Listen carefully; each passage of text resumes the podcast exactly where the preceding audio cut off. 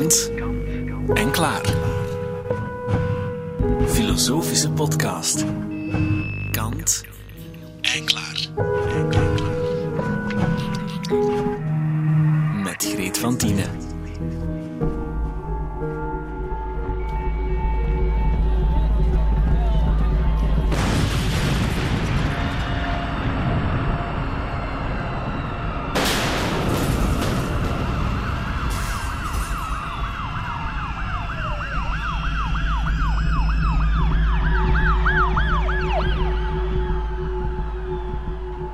All stand together with our ally, Belgium, on this dark day. We have seen the attacks in France, in Belgium, in Germany, and all over the world. Le risque zéro n'existe malheureusement pas.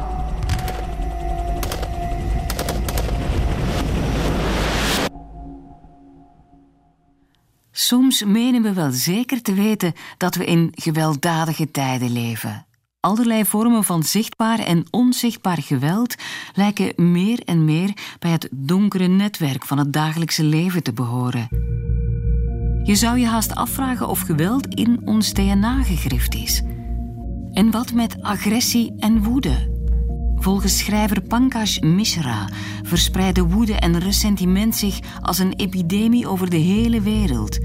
Een explosief vat van frustraties en Ian Burma ziet rancune als een verticale emotie die door de hele samenleving snijdt.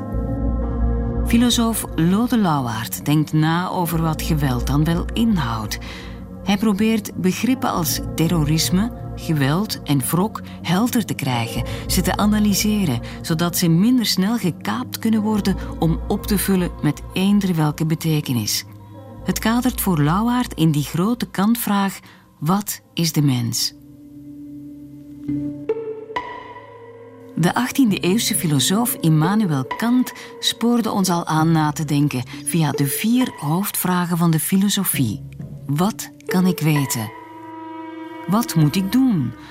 Wat kan ik hopen? En die laatste, allesomvattende vraag: wat is de mens? Lauwaard doctoreerde over de Sade aan het Hoger Instituut voor Wijsbegeerte in Leuven. Hij doet er onderzoek naar geweld en doseert techniekfilosofie aan ingenieurs. Hij wil eerst graag een cliché uit de weg ruimen. Filosofen zijn geen van de wereld losgezongen kamergeleerden. Dus ik denk dat uh, gros, het gros van de filosofische activiteiten, het gros van de filosofen uh, niet aan het werk gaat of niet begint te filosoferen, louter vanuit hun binnen. Nee, zij worden overrompeld of, of overrompeld is misschien wat dramatisch, maar ze worden aangevuurd, aangespoord door iets dat van buitenaf komt. Een bepaald fenomeen dat buiten hun mentale activiteit zich bevindt, dat zich opdringt en dat zich opdringt aan hun geest en in die geest zelf begint te borrelen. Dat is één ding. Maar dan heb je daarnaast nog iets anders. Je hebt een tweede uh, uh, afhankelijkheid van het buiten als filosoof? Wel, alle filosofen, laat ik het zeggen, de meeste filosofen, behalve Socrates, alle filosofen schrijven. En dat schrijven dat moet je op een heel bepaalde manier begrijpen. Ja? Als je als filosoof schrijft, dan is dat niet louter een vooruitwendiging van een bepaalde interne gedachte, inwendige gedachte. Dat schrijven dat doet ook iets met die gedachten. Schrijven ordent de filosofische verwarde geest. Nadenken over wat geweld en over wat de mens is. Dat wil zeggen dat we ons ook afvragen of de drang tot geweld in ons geschreven staat. Maar waarin dan? In de essentie van wat een mens is? Dan zit je weer met begrippen als essentie of wezen of ziel te worstelen. Oude termen waar je alles en tegelijk niets mee kan zeggen. Ja, dat is natuurlijk een beetje een, een, een tricky vraag als je als filosoof vraagt uh, behoort dat tot het wezen van de mens. Omdat ja, het is bijzonder moeilijk vandaag de dag om, om termen van wezen, essenties na te denken als je spreekt over de mens of los van de mensen, over andere dingen in het algemeen. Nu, ik denk dat we die vraag eigenlijk, uh, wat is de mens, en uh, de vraag naar geweld eigenlijk aan elkaar kunnen koppelen via een omweg. Laten we het zeggen, een omweg van een, een, debat dat heel populair is als het gaat over geweld, maar ook als het gaat over andere zaken, namelijk debat nature-nurture. En dus um, dus eh, laat ik zeggen, dus die vraag naar agressie, naar geweld, is niet hetzelfde. kan je binnen dat nature-nurture debat uh, plaatsen. En van daaruit nadenken over de mens.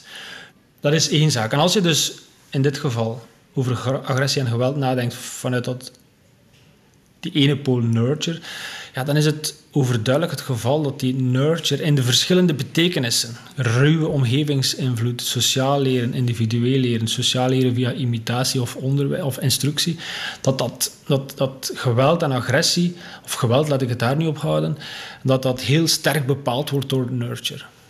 Maar laten we nu kijken. Komt nature er bijna niet meer bij kijken volgens jou? Ik zou toch denken dat dat, een kleine, dat dat slechts een kleine rol speelt. Maar ook hier geldt hetzelfde als bij nurture. Uh, nature kan tal, van, kan, kan tal van invullingen krijgen. Of laat ik het zo formuleren, dat ik denk dat nature een kleine rol speelt, of geen rol speelt. Laten we, laten we beginnen met geen enkele rol. Uh, in de zin die iemand eraan gegeven heeft, vijftigtal jaar terug, honderdtal jaar terug, namelijk Freud. Dus ja, als een van de, van de belangrijkste stemmen in het eh, West-Europese uh, culturele denken over, over agressie en, en, geweld is uiteraard Sigmund Freud. En hij heeft nagedacht over agressie. In de eerste plaats over agressie, eigenlijk weinig of niet over geweld. Hij heeft dat wel gedaan over geweld in een, in heel interessante briefwisseling met, met Einstein. Maar dus meer in het algemeen over agressie. Um, en heeft dat gedaan vanuit een heel specifieke invulling van nature. En wat is eigenlijk zijn invulling van nature? Wel, um, laat ik het zeggen dat wat Freud beweert over agressie en wat eruit voortvloeit over geweld, dat jij dat denkt in analogie met zijn opvatting over, of naar analogie met zijn opvatting over seksualiteit. Hij schrijft letterlijk: uh, de mens is een liefdevol wezen, maar tegelijkertijd ook een agressief en een gewelddadig wezen.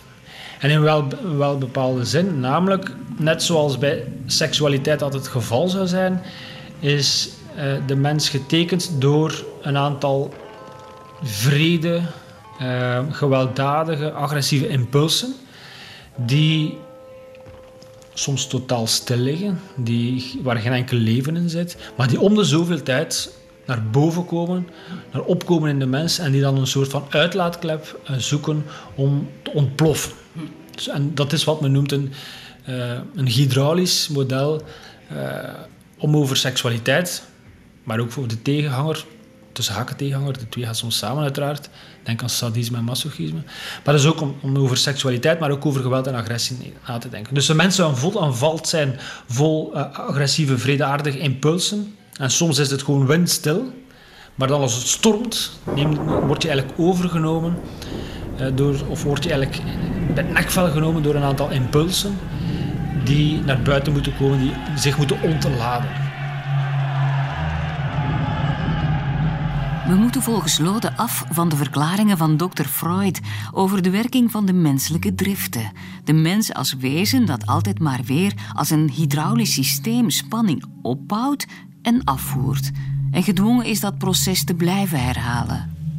Wat niet wil zeggen dat we Sigmund Freud maar helemaal aan de kant moeten schuiven. Dat hoor ik Lode ook niet zeggen. Freud blijft nog steeds een verrassende denker over de lotgevallen van het mens zijn. Meer filosoof dan wetenschapper. I started my professional activity as a neurologist trying to bring relief to my neurotic patients. Eind december 1938, kort voor zijn dood, was professor Freud even te horen op de BBC. Under the influence of an older friend and by my own efforts, I discovered some important new facts about the unconscious in psychic life, the role of instinctual urges and so on. De oude Freud al zwaar aangetast door keelkanker, vertelt hier hoe hij om zijn neurotische patiënten te kunnen helpen de werking van het onbewuste en de driften had onderzocht. Elk denken over menselijk gedrag wordt bepaald door de context. Wij spreken amper nog over neurose en hysterie, maar wij hebben het over depressie, angststoornissen en onvoorspelbaar geweld. En ook wij zelf worden gekneed door de omstandigheden. En dat dreigen we te vergeten in de naschok van gewelddadige gebeurtenissen, zegt Lode. Plots zijn terroristen geen deel meer van de menselijke soort. Net als wij, mee bepaald door de wetten van context en opvoeding, maar zijn ze onmensen, geregeerd door een demon. Je plaatst die zodanig op afstand dat hij niet meer handelt volgens de normale principes. Wij hebben normaal gezien voor, voor tal van, van zaken die wij doen, hebben wij goede redenen. Kunnen wij die ook rechtvaardigen, kunnen wij die ook uitleggen.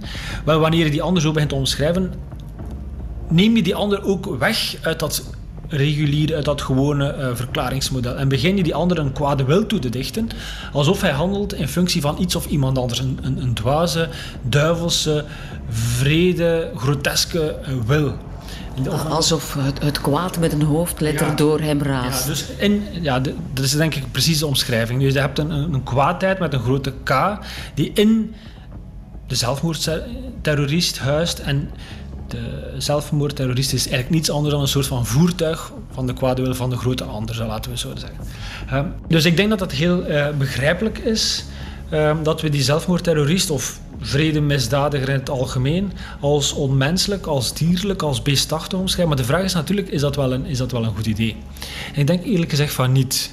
Waarom niet? Wel, in het gewone leven hebben we voor, de, voor, een groot aantal van onze daden, voor een groot aantal van andermansdaden, een goed uh, verklaringsmodel. We hebben een aantal principes, een aantal oorzaken die we meestal kunnen aanwijzen. En op basis waarvan we het gedrag van de anderen kunnen begrijpen of op zijn minst, uh, of, of ook al uh, voorspellen. Nu, wat, wat gebeurt er nu? Uh, wanneer je die ander omschrijft als onmenselijk, als dierlijk, als beestachtig, dan suggereer je dat die ander, dat die zelfmoordterrorist, dat die misdadiger, buiten dat normale kader valt. Ja, je suggereert dat hij daar buiten valt en dat hij of zij gedreven wordt, niet door de gewone principes, niet door de gewone verklaringsmodellen die wij in het dagdagelijkse leven hanteren, maar door een duivelse wil een duivelse, vrede, kwaadaardige wil, het kwade met een grote K, die doorheen hem of haar zou handelen. Dus die, die zelfmoordterrorist, die misdadiger, die zou zich daaraan aan het gewone leven onttrekken en doortrokken worden, zou je kunnen zeggen, door het kwade met een grote K. Nu, dat is geen goed idee, omdat... Wat heb je dan natuurlijk? Dan bestaat, ontstaat het gevaar dat precies datgene wat we willen vermijden, namelijk dat vrede gedrag, dat onmenselijke gedrag tussen haken, dat dat een soort van aantrekkingskracht begint uit te oefenen op ander. Want hoe meer je mensen begint te omschrijven als bijzonder anders, als bijzonder vreemd aan datgene wat zich in het gewone leven afspeelt, wel, hoe groter de kans natuurlijk bestaat dat bepaalde individuen, bepaalde groepen van mensen, bepaalde leeftijdscategorieën, bepaalde categorieën, sociale categorieën, zich gaan aangetrokken worden door het vreemde. Door datgene wat zich aan die normale uh, interpretaties onttrekt. En dat willen we natuurlijk helemaal niet.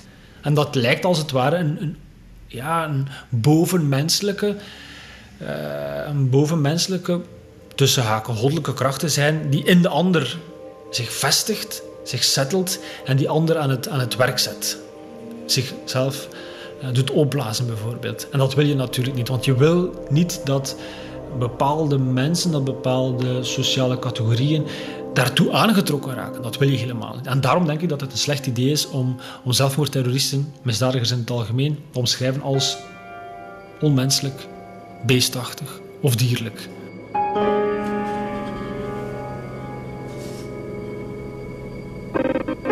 I won't call them monsters. Because they would like that term. I will call them losers because that's what they are. They're losers.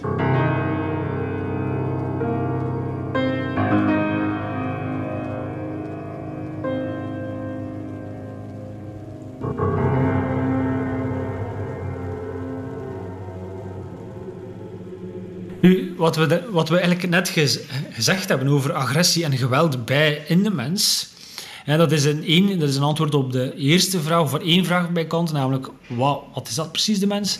Wel, uh, het lijkt vanzelfsprekend, als we daarover uh, nadenken, om dan onmiddellijk ook de link te leggen naar die andere vraag. Zoals je zegt, de vraag, uh, wat mag ik hopen?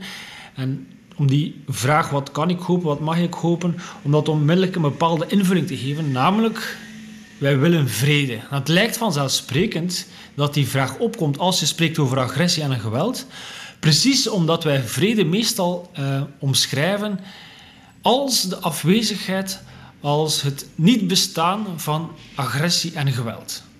Dus er, is, er lijkt een soort van spontane, onmiddellijke link te zijn tussen beide vragen als we denken, nadenken over geweld. Geweld is, of, of als we nadenken over wat is, wat, is, wat is de mens, je denkt dan uiteraard na over, in ons geval nu over geweld en agressie, dan lijkt het automatisch zo te zijn dat we ook nadenken over die vierde vraag. En de vierde vraag, uh, wat mag ik hopen? En dat we daar een spontane invulling aan geven, namelijk uh, kunnen we vrede hopen? Mijn antwoord is uiteraard, we kunnen dat zeker en vast hopen.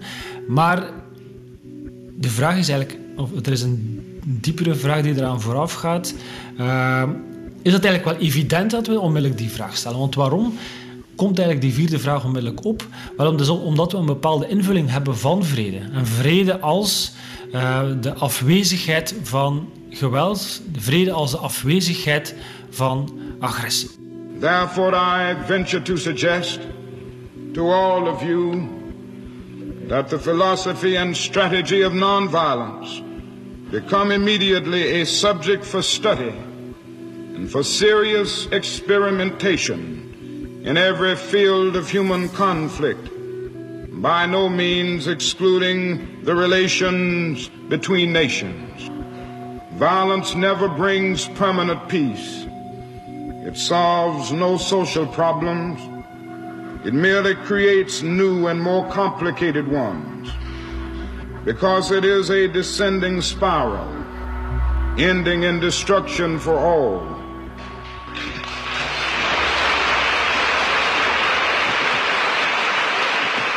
Mijn vraag, die ik nu zou willen opwerpen, is dat, is dat eigenlijk wel de juiste, de meest complete omschrijving van vrede? Eh, vrede als, als, een, als, een, um, als een afwezigheid van geweld. Laat ik beginnen met te zeggen dat dat een heel specifieke invulling is van wat vrede precies is, namelijk een negatieve invulling. Ja? Waarom negatief? Niet in morele zin, maar wel in de zin dat uh, vrede omschreven wordt als iets waarbij iets anders afwezig is, namelijk het geweld. En in die zin is dus vrede een negatieve invulling. Het is een negatie, een ontkenning van datgene wat er in oorlogstijden wel zou zijn, namelijk geweld. Um, als we nu terug willen komen op Freud, uh, als Freud nadenkt over, laten we zeggen, een soort van handboekversie uh, van Freud, is dat lust een, een, afwezigheid, een afwezigheid zou zijn van onlust. lust zou betekenen dat ik geen pijn heb. Maar natuurlijk, wij zien al onmiddellijk als we dit soort van bepalingen hebben van lust en genot, dat dat een bijzonder rare, rare invulling is van wat het wat plezant is. Ik bedoel, als jij me vraagt, was het daar, als je me straks zou vragen, was het plezant? En ik zou zeggen, ja, want het was niet pijnlijk. Ja, je, zou dat, je, zou dat, je zou dat bijzonder raar vinden. Wat ik eigenlijk interessant vind, is als we ons de vraag stellen, is, is, er, is wat mogen we hopen? En in ons concreet geval, mogen we vrede hopen? Mag vrede, kan vrede nog steeds een ideaal zijn? Wat mij interesseert is, um, hoe komt het dat um, vrede nog steeds een ideaal is? Als je vrede nog steeds als een ideaal hebt, dan betekent dat eigenlijk noodzakelijk zo dat je een brede invulling hebt van, van het vredesbegrip. Een louter negatieve afwezigheid van geweld, dat verklaart niet waarom uh, vrede nog steeds een ideaal is voor ons. Vrede heeft nog steeds is nog steeds een ideaal voor ons, heeft nog steeds een soort van aantrekkingskracht, precies omdat het de hoop vooruitstelt dat niet alleen nu het, uh, het geweld ophoudt, maar ook in de toekomst voor een tijd lang er geen mogelijkheid tot een ontploffing van geweld is. Met de jonge filosoof Lode Lauwaard sluiten we voorlopig deze reeks af. Hij geeft aan hoe we over geweld in deze tijd kunnen nadenken, zodat er geen onoverkomelijke muur van angst groeit die ons het zicht op onszelf en de werkelijkheid ontneemt. Door te blijven nadenken houden we de mogelijkheden open. Maar de deur van kant en klaar blijft openstaan voor binnenwaaiende denkers. En in april, de maand van de filosofie, zijn we er weer. Intussen kan het motto van Kant, durf te denken, ons hopelijk wakker houden. Heel graag tot dan. U luisterde naar Kant en Klaar. Een productie van Clara. Kant en Klaar. U kunt alle afleveringen herbeluisteren via clara.be of via een abonnement op de podcast. Reageren kan via kant.clara.be.